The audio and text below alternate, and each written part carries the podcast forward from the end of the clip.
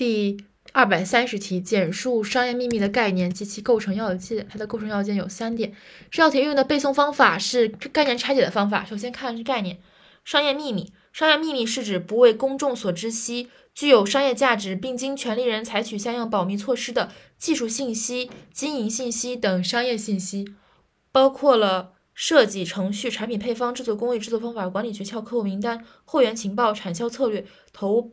招投标、种地标底及标书内容等信息，所以一是不为公众所知悉，二是具有商业价值，三是并经权利人采取相应的保密措施的。然后落款是技术信息、经营信息等商业信息。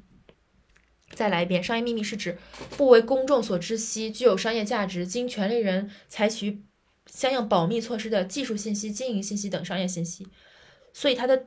构成要件呢有以下三点，就完全是概念的一个拆分：一是非公知性，即不为公众所知悉；二是具有商业价值；然后最后第三点是采取了相应的保密措施，就是具有保密性。一非公知性，不为公众所知悉；二具有商业价值；三保密性。